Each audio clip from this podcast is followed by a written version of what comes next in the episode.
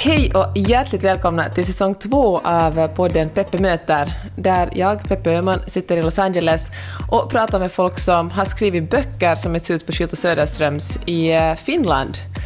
Först ut den här hösten är Anna Friman. Du är litterär chef på Schildt och Söderströms. Hej! Hej på dig Peppe!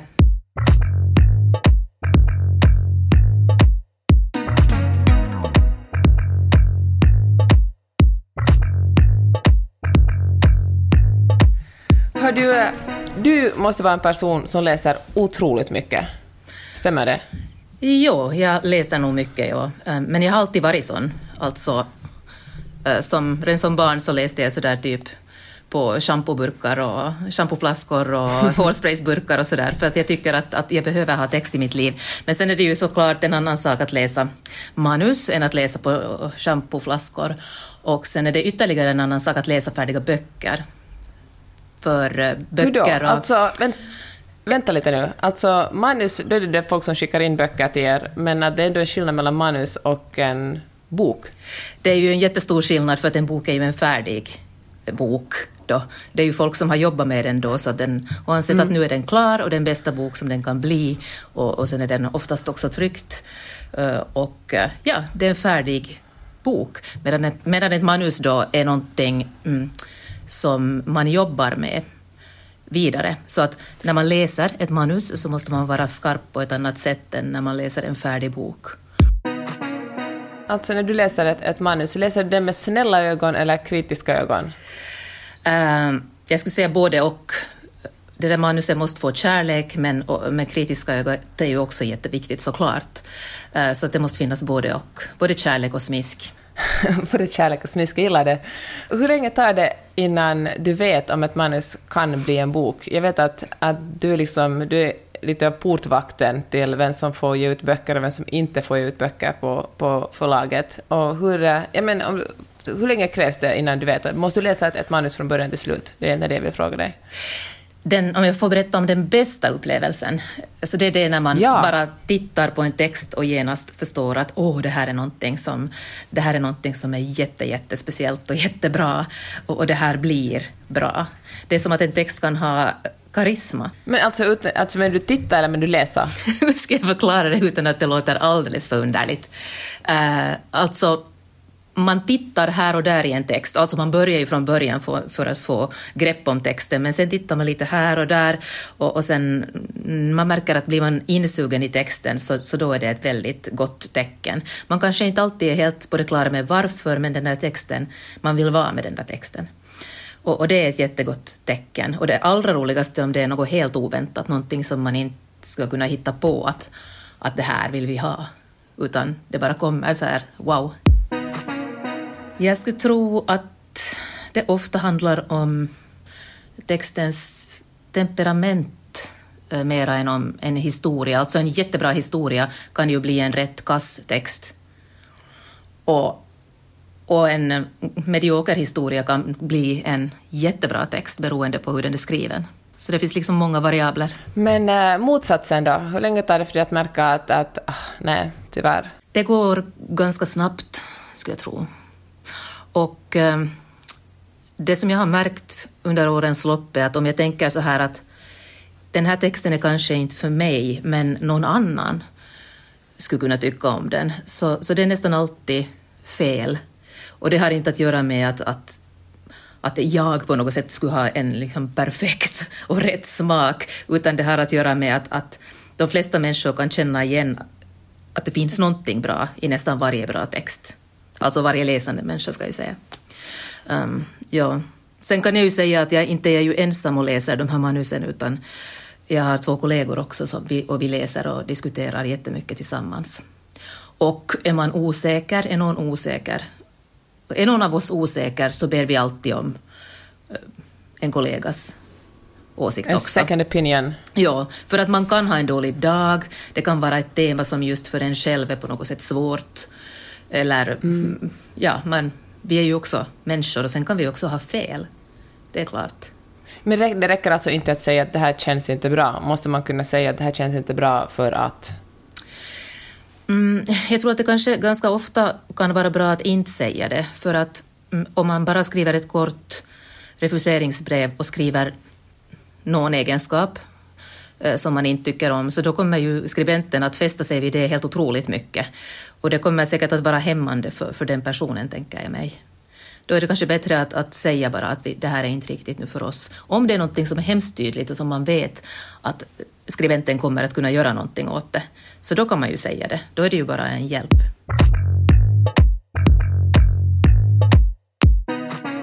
Hur är det då om man sitter hemma med ett manus och eh, vill skicka in det? Hur stor är chansen att man får det utgivet hos er?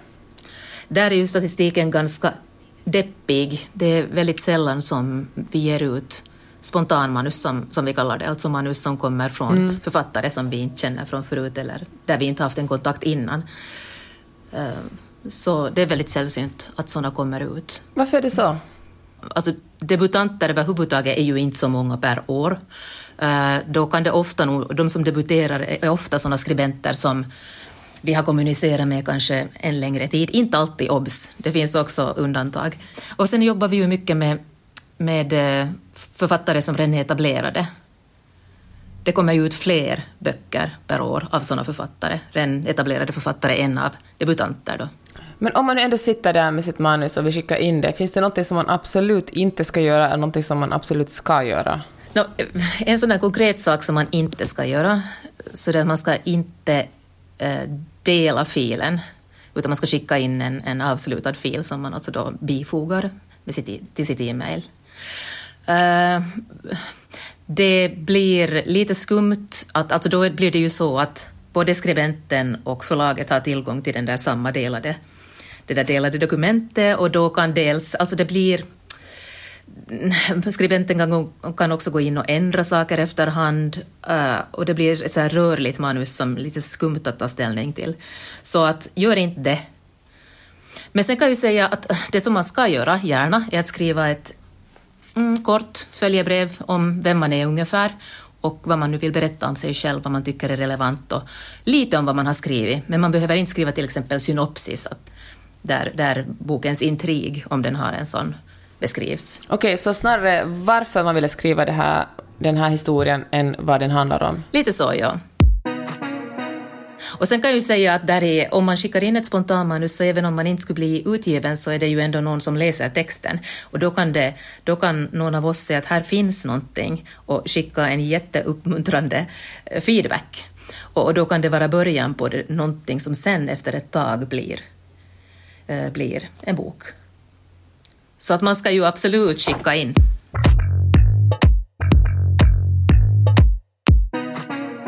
Nu tycker jag vi går över och pratar lite om höstens utgivning. Och jag vill att du nämner några av de böckerna som du är mest entusiastisk inför. Och nu vet jag, innan du hinner säga någonting, vet jag att du är litterär chef och du älskar alla lika som en moder älskar sitt, eh, sina barn eller en fader älskar sina barn.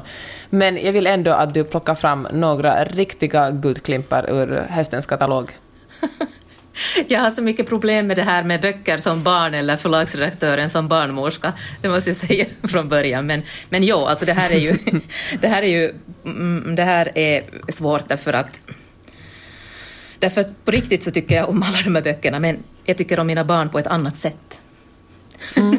nu har jag sagt det i alla fall, så det är klart för alla. Uh, jo, nej men alltså, nej men jag vill prata om alla böcker, får jag det? Nej. Tyvärr, du måste plocka fram några. Okej, okay. då, alltså, då måste jag ju nämna eh, Peter Sandströms nya roman Kärleken är ett tamdjur mm. först. För att den är jag väldigt entusiastisk inför. Varför det? Ja, ja, alltså jag läste här i helgen faktiskt, så snubblade jag över en blogg som skrev om den här boken. Mm. Och hon skrev en rolig grej, nämligen att Peter Sandström är Finlands Patti Smith och, och, nu kan jag inte riktigt, eftersom jag inte skrev den där bloggtexten, så kan jag inte riktigt alltså, återge hur hon motiverade det här, men det var någonting med att med att, att bo, bägge återkommer till samma teman och samma miljöer och så här. Och det är bra så, det ska de också göra. Mm. Och, och, hon skrev att ju mer hon hade tänkt på det här med Peter Sandström och Patti, Patti Smith, så desto fler likheter hittade hon. Nu vet jag inte heller, att menar hon Patti Smiths böcker eller musik eller hela konstnärskapet eller vad hon menar, men jag bara fastnade vid det där att jag tyckte mm. att det var på något sätt inte helt fel. Alltså. jag gillar det. Uh, ja, de har ju också så här, kanske lite samma klädstil. Nåja. Men, men det där, ja alltså tillkomsthistorien med den här romanen är sån att, att Peter han är alltid väldigt noggrann så han bara meddelar att då och då kommer jag att lämna in ett manuskript. Jag vet inte alls vad det är. Och just det datumet så kom då den här romantexten med ett mycket kort mejl där det bara stod att läs nu och se om det här är till någonting. Och det var, det, var, det var en av de där upplevelserna som jag beskrev i början då, att just det här att, att man ser på texten att wow, den här, den här vill jag bara läsa mer och mer av och vara i. Eh, och det handlar då om, det, det är det att intrigen låter liksom så här, inte kanske så jättehet när man försöker återge den, för den handlar om en man som närmar sig 60, hans kropp håller på att klappa ihop, hans barn har flugit ut och han och hans eh, fru tittar lite på varandra och undrar att jaha, att vad händer nu? Sen kommer eh, en älskarinna och, som är väldigt krävande och äh, ja, och mamman i Österbotten, äh, pojken bor då i Åbo, eller mannen bor i Åbo, mamman i Österbotten blir bara skröpligare och, och sonen måste åka dit för att ta hand om henne. Och, och, det där, ja, och hans syster, vuxna syster är också en, en väldigt viktig figur. De här personerna har ju funnits mm. i tidigare böcker av Peter Sandström också, mm. om du har läst, jag vet inte. Så, ja, klart jag har läst. Ja, så de återkommer, och, men de blir på något sätt bara djupare och också roligare och ja, alltså under arbetet med den här boken så var jag alltså han, Peter Sandström skriver om en författare som heter Peter Sandström. Peter mm. Sandström mm. bor i Åbo, den här författaren i boken bor också i Åbo, och så det finns många likheter. Så till slut så måste jag tumma lite på min då professionalitet och börja fråga sådant som man inte ska fråga. Fast, gjorde du verkligen det här? Uh, har du varit med om det här? Och så här. Och då svarar han jo eller nej. Men till slut så börjar han svara så här, det var faktiskt den här, det finns en, en, en scen i boken där Peter äter kattmat. Äter kattmat alltså. och, och, och då frågade jag att stämmer det här, har du ätit kattmat? Jo, sa han, det stämmer. Och sen efter en stund sa han igen, nej, nej, jag skojar bara. Så att jag måste säga att jag är inte så hemskt klok, alltså jag vet inte vad som stämmer och vad som inte stämmer i den här boken. Och det tycker jag jättemycket om. Jag tycker om det, det här mysteriet som den här boken håller. Och som jag tror också att ja. fast man inte har suttit i manussamtal med Peter Sandström så förnimmer man någonting sånt när man läser den här boken. Man fattar det här är någon egen, helt egen grej. Det här är, det är liksom, det här är det är bara Peter Sandström som kan skriva den här romanen. Och sen tycker jag att det är jätte, alltså den handlar om kärlek. Och mm. uh, jag tycker inte om att läsa romantik, men jag tycker om att läsa om kärlek. Det är två olika saker. Jag ska intervjua Peter senare i den här serien av författarintervjuer. Och uh, då ska jag, men då ska vi gå på djupet med, eh, med den här boken. Jag ser mycket fram emot det. Men okej, nästa bok då. Nu får du nämna några till. Jag nämner Josefin Sonck. Hennes debutroman. Jag måste sluta tänka på Patrik Lundgren. Josefin Sonck är komiker, skådespelare och manusförfattare. Och nu är hon, ja, det här är hennes första bok.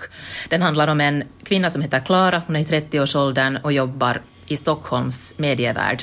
Och hon blir besatt av en man som heter Patrik Lundgren, hon jobbar med honom. Och hon hade en sån här teori om att mm, hon har ganska lätt för att bli besatt av män, hon blir så här seriebesatt. Och, och mm. hon, hon förstår att en massa av hennes energi går åt till att vara besatt av de här männen, alltså de är energitjuvar. Hon bestämmer sig för att ta tillbaka den här energin, hon ska ha den tillbaka och det gör hon genom att äh, få Patrik Lundgren att tänka på henne, att bli besatt av henne. Sen har hon en sån egenhet också att hon lever hemskt mycket i sin fantasi. Eh, så att mm. Eh, det finns en intressant glidning här i boken eh, mellan vad som är sant, vad som på riktigt händer i fiktionen och vad som händer inne i Klaras huvud. Och, och det där spelar Josefin Sonck jätteskickligt med. Och här alltså finns svärta. Riktigt mycket svärta. Vår äldsta debutant, om vi nu ska prata om ålder, det är ju, mm. ålder är ju bara en siffra, men, men hon heter Siv Storå och hon är i samma ålder som Märta Tikkanen. Jag tror att det bara skil, skil, skiljer någon månad. Och hon har skrivit en biografi om Märta Tikkanen. Får jag bara säga att jag blir på så otroligt gott humör när folk som är liksom över 80 eller över 70 skriver böcker. Ja, jag kan säga då att det här var ett så kallat spontanmanus faktiskt. Jaha. Mm. Och, eh, Siv Storå har varit chefsbibliotekarie en sån person har ordning med mm. sig. Och, och, men hon har också följt alltså Märta Tikkanens författarskap hela vägen, men, och i den tid som Märta skrev de här böckerna. Så hon skriver om alla Märtas böcker och om, om den tiden, den kontexten som, som Märta var i då när hon skrev de här böckerna. Vilket är för mig åtminstone ett otroligt mervärde därför att, äh, därför att om man tittar på Män kan inte våldtas nu så är det, ju, det blir ju ändå en annan diskussion än om man Absolut. tittar på den 1975 när den kom ut. Nej men gud vilken så. bok! Alltså nu ja. går jag i spinn. Det måste vara så intressant att läsa om hur, ja, men hur vardagen såg ut då och liksom vilken, vilka samhällsdebatter som pågick då när de olika böckerna kom ut. Tänk att ha levt den tiden och liksom uh, följt med Märta Tikkanens författarskap. Alltså, ja, berätta mer. Ja, nej men alltså det, det, är precis som du säger, jag fick också just den där typen av kicks av det för att jag fick syn på nya saker i de här böckerna. Och, och sen, sen skriver hon också om, om alltså Märtas familjebakgrund, hennes första bok som hon skrev som sexåring för att hon var så knäckt för hon fick ett småsyskon som tog uppmärksamhet, så det var en oförrätt mm. som liksom skulle ut. Och, och, också om hur Märtas, eh, hur, vilken aktivist Märta har varit och hur radikal på många olika sätt hon jobbade mm. också med barnlitteratur mycket i ett skede och hade såna här otroligt uh, crazyga idéer som att hon tyckte att man kunde göra reklam för barnlitteratur på uh, läskflaskor. Och det här tyckte, ja. det här blev liksom skandal, nej herregud, sånt kunde man ju inte ha. Alltså, nu, idag tycker ju ingen att det är något mystiskt med det. Nej. Men, men det kommer fram ja. mycket sånt som jag inte jag har ändå varit med och redigerat en, en, en bok med Märtas mm. brev, så jag tyckte att jag visste en hel del, men Siv Storå ger verkligen ett väldigt, en väldigt bra ram för det här författarskapet. Jag är så glad att vi fick det här spontanmanuset. Men jag måste få nämna den här, Myter och fakta om pärlornas ursprung, som är en faktabok och den handlar om världen eh, som finns i fantasyserien Legenden om ögonstenen som Karin Erlandsson har skrivit. Eh, det här är alltså, I den här boken finns det så här flora och fauna, alltså växter och djur, och recept, några sånger som de sjunger i boken, i böckerna. Och ja, alltså, det finns till och med ett periodiskt system, alltså med grundämnen, vilka grundämnen som finns i den här världen. Alltså, älskar att få nörda ner sig totalt i den här, den här parallellvärlden. Mm, det är det, det är verkligen. Ju fantastiskt. Ja, och, och den är då gjord som ett samarbete, för det är ju Karin Erlandsson som, som har skrivit böckerna om ögonstenen. Men sen hennes, mm. son, hennes son Frans, som är 15 år, så, så han, han hittar ju på alla namn, namn på djur och växter medan Karin skrev. För hon sa att hon mm. är helt totalt, hon kan hitta på berättelser och personer och sånt, men hon kan inte hitta på namn. Till exempel Pärlan, skulle, har hon berättat, den här ögonstenen, pärlan som heter ögonstenen, skulle ha hett typ XX-pärlan om hon skulle ha fått bestämma.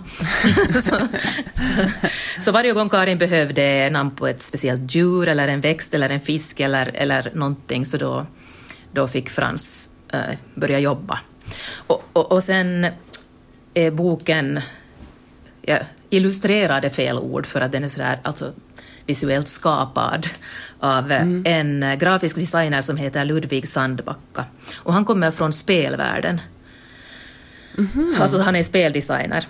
Jag förstår. Ja, så att, och det skulle jag säga att han har tagit de bästa elementen från spelvärlden in i den här boken. Det är så fina bilder. Okej, nu har du bara en kvar. Hej, men hallå, eh, du har själv kommit ut med en bok. Ja, jag skriver en hästbok. Ja, men den här, den här räknas men inte. inte tala om. Den här räknas inte Nej. för att det är du och, och här är du, jag bläddrar i katalogen och du har en orange fin skjorta och ser jätteglad ut. Och den här boken heter Vita lögner och höga hinder och är fortsättningen på förra boken som hette Ett himla tjat om hästar. Och det handlar om Maja som inte är så förtjust i hästar men hennes mammor tycker att hon ska rida. Och hon är väl fortfarande lite skeptisk efter den här andra delen. Tack för att du tog upp den, Anna. Men nu, nu har du en kvar ännu, som inte är jag. Alltså om jag bara säger jättesnabbt. Så mm. kan jag säga två? Ja, ja, ja, ja. säg då. Okej, okay. Ellen Strömberg, som vi båda känner till, som har skrivit två romaner tidigare, Jaga vatten och Klåda. Hon debuterar som barnboksförfattare. Ellen är otrolig. Allt Ellen rör vid blir guld. Maggan året runt heter den och handlar om Maggan, en lågstadieflicka. Eh, och sen är boken indelad i sådär vår, sommar, höst och vinter och varje årstid har sin egen Maggan-berättelse med någon sorts mm, problematik eller kanske inte problematik, men någon, någon, någon sån här grej som måste redas ut. Som att morfar har en ny flickvän till exempel. Good for morfar, säger jag. Morfar PG.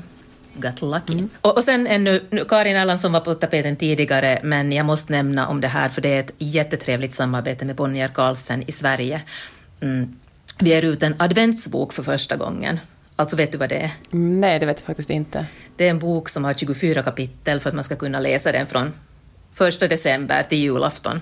Det är som en, eh, du vet vissa föräldrar gör så adventskalendrar där barnen får en liten present varje morgon de vaknar, men det är ju någonting ja. mycket bättre. Det är en liten present för hjärnan. No, en liten present för hjärnan, hjärnan och fantasin. Ja, ja alltså, ja. Mm. Och, och den är illustrerad av en framstående uh, tecknare och grafisk designer i Sverige som heter Peter Bergting. Nattexpressen är alltså ett tåg som stannar vid en station uh, varje natt, lite oregelbundet, och om man hoppar, hoppar ombord på det där tåget så börjar det hända väldigt märkliga saker. Den har alltså, det är en jättefin, jättefin saga. Den är från 9 till 12 har vi åldersrekommendation. Den är alltså, den är lite sån att den har mysterier så man måste hela tiden hänga med och försöka förstå, lista ut hur saker hänger ihop. Så det är väldigt kul cool också. Sådär. Man, måste, alltså, man kan inte bara ligga och slappa utan man måste, sådär, man måste ha sin hjärna lite uh, på spänn när man, när man läser den här boken. Och det blir ju roligt just för att då måste man, man måste liksom vänta till julen och sen får man, då vet man allt sen. Nu vi talat superlänge, Anna, så där, nu är det dags för de avslutande fem snabba frågorna. Du behöver inte fundera så länge, bara svara det som kommer först upp i, i huvudet. Är du redo? Mhm. Tipsa mig om en bra bok. Året med 13 månader av Åsa Linderborg. Ditt bästa skrivtips? Skriv fast du inte vill.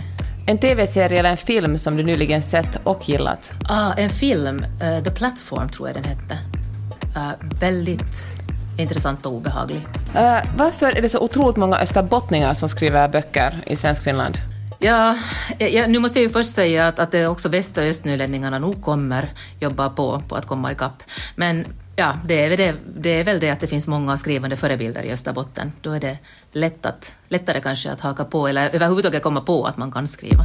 En uh, bra insikt eller ett motto du har i livet? Fail again, fail better. Men en insikt fick jag igår kväll när jag förstod att jag själv kan koka blå, blåmusslor och det blir liksom jätte, jättegott för det tar jag alltid på restaurang och det är jättedyrt och, och jag tar det alltid om det finns. Och nu kan jag istället ta andra saker på restaurang och äta blåmusslor hemma varje kväll.